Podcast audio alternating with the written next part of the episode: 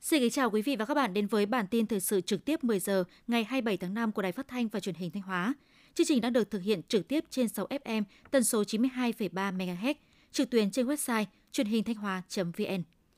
Vụ mùa năm 2023, Thanh Hóa sẽ gieo trồng 114.000 hecta lúa và cần khoảng 4.700 tấn lúa giống các loại để gieo cấy. Thanh Hóa hiện có khoảng 20 doanh nghiệp sản xuất kinh doanh lúa giống và phân phối qua hệ thống hàng trăm đại lý, hợp tác xã, trung tâm dịch vụ nông nghiệp – để đáp ứng yêu cầu về chất lượng, chủng loại giống theo cơ cấu của tỉnh. Trong thời gian này, Sở Nông nghiệp và Phát triển Nông thôn tổ chức đoàn kiểm tra liên ngành, kiểm soát lấy mẫu để phân tích các lô hàng tại những đơn vị sản xuất kinh doanh và cung ứng giống nhằm đảm bảo giống lúa đến tay bà con nông dân đạt tiêu chuẩn, ngăn ngừa các yếu tố mất mùa do chất lượng kém. Qua đánh giá bước đầu, lượng giống phục vụ sản xuất cho vụ mùa đáp ứng nhu cầu của bà con nông dân, cơ bản đảm bảo chất lượng tem nhãn đúng cơ cấu của ngành. Thanh Hóa có 102 km bờ biển, toàn tỉnh hiện có 6.500 phương tiện, 24.500 lao động nghề cá, trong đó hơn 4.360 phương tiện hoạt động vùng bờ, hơn 970 tàu hoạt động ở vùng lộng và hơn 1.160 tàu chuyên đánh bắt hải sản ở vùng khơi. Thời gian qua, Bộ đội Biên phòng tỉnh Thanh Hóa đã phối hợp với các cơ quan đơn vị, Ủy ban nhân dân các huyện thị xã thành phố ven biển tổ chức hơn 700 buổi với hơn 55.000 lượt người tham gia Ngoài ra, các đồn biên phòng tuyến biển còn tích cực vận động ngư dân duy trì hoạt động 422 tổ tàu thuyền đoàn kết, tàu thuyền an toàn trên biển với hơn 1.800 tàu thuyền, 3.400 thành viên tham gia, qua đó góp phần bảo vệ chủ quyền lãnh thổ, an ninh biên giới quốc gia trong tình hình mới. Năm 2023, thành phố Thanh Hóa có 22 dự án cần phải thực hiện giải phóng mặt bằng với diện tích 95,96 hectare Cùng với đó, thành phố cũng xây dựng kế hoạch giải phóng mặt bằng 54 dự án với diện tích 54,48 ha. Với sự quyết liệt trong chỉ đạo và triển khai đồng bộ các giải pháp, trong quý 1 năm 2023 đã đạt được những kết quả khả quan, tổng diện tích đã hoàn thành giải phóng mặt bằng đạt trên 37 ha. Tuy nhiên, kết quả này vẫn chưa đạt kế hoạch đề ra. Vì vậy, thành phố Thanh Hóa đang tăng cường tuyên truyền, phổ biến các quy định của pháp luật liên quan đến thu hồi đất, giải phóng mặt bằng, phục vụ triển khai các dự án đầu tư đồng thời chỉ đạo người đứng đầu cấp ủy chính quyền các phường xã chủ động đối thoại tiếp xúc với nhân dân, kịp thời ghi nhận giải quyết những kiến nghị của người dân bị ảnh hưởng bởi các dự án. Trong giai đoạn 2021-2025, huyện Như Thanh đặt mục tiêu thành lập mới từ 200 doanh nghiệp trở lên, đồng thời đưa hoạt động của doanh nghiệp ngày càng đi vào hiệu quả.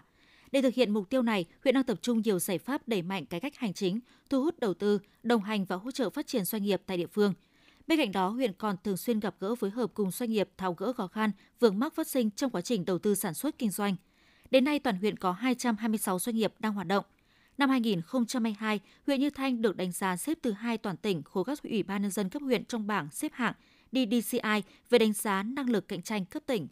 Khu công nghiệp Bỉm Sơn có tổng diện tích khoảng 524 ha. Hiện nay, khu công nghiệp đã thu hút được 58 dự án đầu tư, trong đó có 30 dự án đi vào hoạt động, tỷ lệ lấp đầy đạt 60%. Trong bối cảnh tình hình sản xuất kinh doanh gặp nhiều khó khăn do tác động từ thị trường thế giới và trong nước, một số doanh nghiệp trong khu công nghiệp gặp khó khăn trong tiêu thụ hàng hóa, buộc phải thu hẹp sản xuất, song các doanh nghiệp vẫn cố gắng duy trì việc làm, đảm bảo các quy định của nhà nước về chế độ tiền lương, tiền thưởng, đóng bảo hiểm xã hội cho người lao động. Tuy nhiên hiện nay, khu công nghiệp Bỉm Sơn chưa có khu xử lý chất thải rắn tập trung. Thêm vào đó, nguồn nước không đủ đáp ứng cho nhu cầu sử dụng nước sinh hoạt trong giai đoạn vận hành và sử dụng nước cho mục đích sản xuất tại khu công nghiệp nên ảnh hưởng đến quá trình hoàn thiện dự án cũng như sản xuất kinh doanh của các doanh nghiệp. Tiếp theo là phần tin trong nước. Theo bà Trần Thị Thanh Hà, trưởng ban quan hệ lao động, Tổng Liên đoàn Lao động Việt Nam, từ tháng 9 năm 2022 đến hết tháng 3 năm 2023, số liệu thống kê cho thấy đã có 560.000 người lao động bị ảnh hưởng bởi việc cắt giảm đơn hàng. Trong đó có đến 55.000 lao động ra khỏi khu vực lao động, chấm dứt hợp đồng. Trước tình hình trên, Thủ tướng giao Bộ trưởng Bộ Lao động Thương binh và Xã hội chỉ đạo nghiên cứu, đề xuất chính sách trước mắt và lâu dài để hỗ trợ người lao động bị ảnh hưởng từ việc cắt giảm đơn hàng. Cùng với đó, chính quyền địa phương cần có những biện pháp hỗ trợ cho doanh nghiệp như giãn nợ thuế, ưu đãi thuế. Bên cạnh đó là các chính sách về tín dụng cho doanh nghiệp cũng như người lao động. Ủy ban Thường vụ Quốc hội vừa có thông báo chính thức về chương trình chất vấn và trả lời chất vấn của kỳ họp thứ 5 Quốc hội khóa 15. Theo đó, các nhóm vấn đề được Quốc hội lựa chọn chất vấn gồm lao động, thương binh và xã hội, giao thông vận tải, khoa học và công nghệ, dân tộc. Cũng trong phiên chất vấn và trả lời chất vấn tại kỳ họp lần này, Phó Thủ tướng Chính phủ Lê Minh Khái sẽ làm rõ các vấn đề liên quan và trả lời chất vấn của đại biểu Quốc hội. Dự kiến Quốc hội sẽ tiến hành chất vấn và trả lời chất vấn trong 2,5 ngày, từ ngày mùng 6 đến mùng 8 tháng 6 tới. Chủ tịch Quốc hội Vương Đình Huệ sẽ chủ trì và có phát biểu khai mạc phiên chất vấn. Theo thông tin từ Cục Hàng không Việt Nam, trong tháng 5, các cảng hàng không trên cả nước đón 9 triệu khách, tăng 3,2% so với tháng 4. Tính chung 5 tháng có tới 45,5 triệu khách qua các cảng hàng không, tăng 37,8% so với cùng kỳ năm 2022. Trong đó có 12 triệu khách quốc tế, tăng 679,6% so với cùng kỳ năm 2022 và 33,4 triệu khách nội địa, tăng 5,7% so với cùng kỳ năm 2022. Lượng hành khách tăng đột biến sau hơn 2 năm bị ảnh hưởng mạnh mẽ bởi dịch COVID-19 đã khiến kết quả kinh doanh của các hãng hàng không được cải thiện mạnh mẽ. Theo Hiệp hội Chế biến và Xuất khẩu Thủy sản Việt Nam và SEP, thời gian qua, xuất khẩu các mặt hàng thủy sản như cá khô, cá đóng hộp tăng trưởng mạnh. Đáng chú ý, cá khô, cá đóng hộp lại có kim ngạch xuất khẩu cao hơn so với cùng kỳ. Riêng trong tháng 4, xuất khẩu cá biển khô các loại tăng 65%, đạt gần 26 triệu đô la Mỹ. Lũy kế 4 tháng đầu năm, sản phẩm này thu về gần 78 triệu đô la Mỹ, tăng 33% so với cùng kỳ năm ngoái. Hai loại cá khô Việt Nam được ưa chuộng nhất hiện nay là cá cơm và cá chỉ vàng. Trong đó, cá cơm chiếm 66%, cá chỉ vàng chiếm 14%. Thị trường tiêu thụ nhiều nhất cá khô của Việt Nam là Trung Quốc, chiếm 56%, Nga chiếm 17%, Malaysia chiếm 8%, Hồng Kông Trung Quốc chiếm 4% và Hàn Quốc chiếm 3%. Bộ Công Thương vừa tổ chức cuộc họp cung cấp thông tin về tình hình cung ứng điện. Liên quan đến việc nhập khẩu điện, Thứ trưởng Bộ Công Thương Đặng Hoàng An cho biết, sản lượng điện nhập khẩu tương đối nhỏ, trong đó nhập từ Lào khoảng 7 triệu kWh trên giờ một ngày, Trung Quốc 4 triệu kWh một ngày. Sản lượng điện miền Bắc là 450 triệu kWh ngày, trong khi tổng sản lượng điện nhập khẩu khoảng hơn 10 triệu kWh một ngày, nên tỷ trọng điện nhập khẩu rất thấp. Thứ trưởng Bộ Công Thương Đặng Hoàng An cho biết, Việt Nam mua điện từ Lào và Trung Quốc với sản lượng tương đối nhỏ và không hẳn thiếu mới nhập khẩu.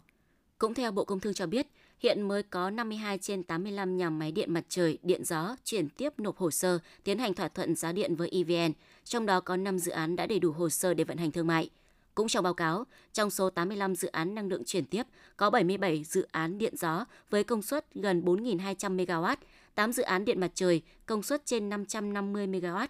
Đến nay, 36 nhà máy với tổng công suất trên 2.000 MW được đề xuất giá điện tạm bằng 50% khung giá để làm cơ sở huy động lên lưới điện quốc gia. Cục Phòng vệ Thương mại Bộ Công Thương thông tin, Bộ Thương mại Hoa Kỳ đã ban hành kết luận cuối cùng vụ việc điều tra lần tranh thuế chống bán phá giá với sản phẩm thép dây không dỉ dạng tròn nhập khẩu từ Việt Nam. Tại kết luận cuối cùng, Bộ Thương mại Hoa Kỳ giữ nguyên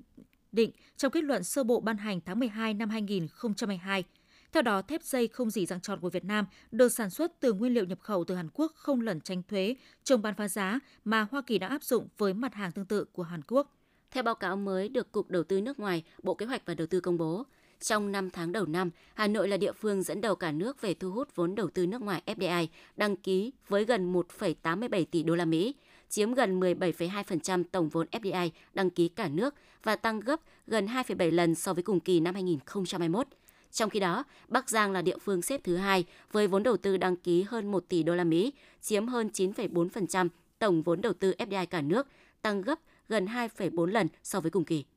Theo báo cáo của ngành bán lẻ hãng tư vấn PVKC Việt Nam vừa công bố, 62% người tiêu dùng Việt Nam tìm cách tiết kiệm tối đa khi mua sắm. Trong giai đoạn thấp điểm mua sắm, thị trường vẫn được đánh giá là còn nhiều cơ hội cho doanh nghiệp và các nhà bán lẻ. Giảm chi phí, tăng khuyến mại, đa dạng các mô hình bán lẻ là giải pháp để khơi dậy thị trường hàng hóa mà doanh nghiệp Việt đang hướng tới. Ngày 1 tháng 6 tới, hệ thống kiểm soát tải trọng tự động trên tuyến quốc lộ 5 sẽ vận hành khai thác chính thức. Dữ liệu thu nhập từ hệ thống này cũng sẽ được sử dụng làm căn cứ để xử lý phạt nguội các trường hợp vi phạm chở quá tải. Đây là thông tin mới được Cục Đường bộ Việt Nam đưa ra. Các bộ cân hoạt động ổn định trong mọi điều kiện thời tiết, đảm bảo giám sát 100% số lượt xe lưu thông. Hơn thế nữa, việc kiểm soát tự động cũng ngăn ngừa được hành vi tiêu cực trong xử lý xe quá tải.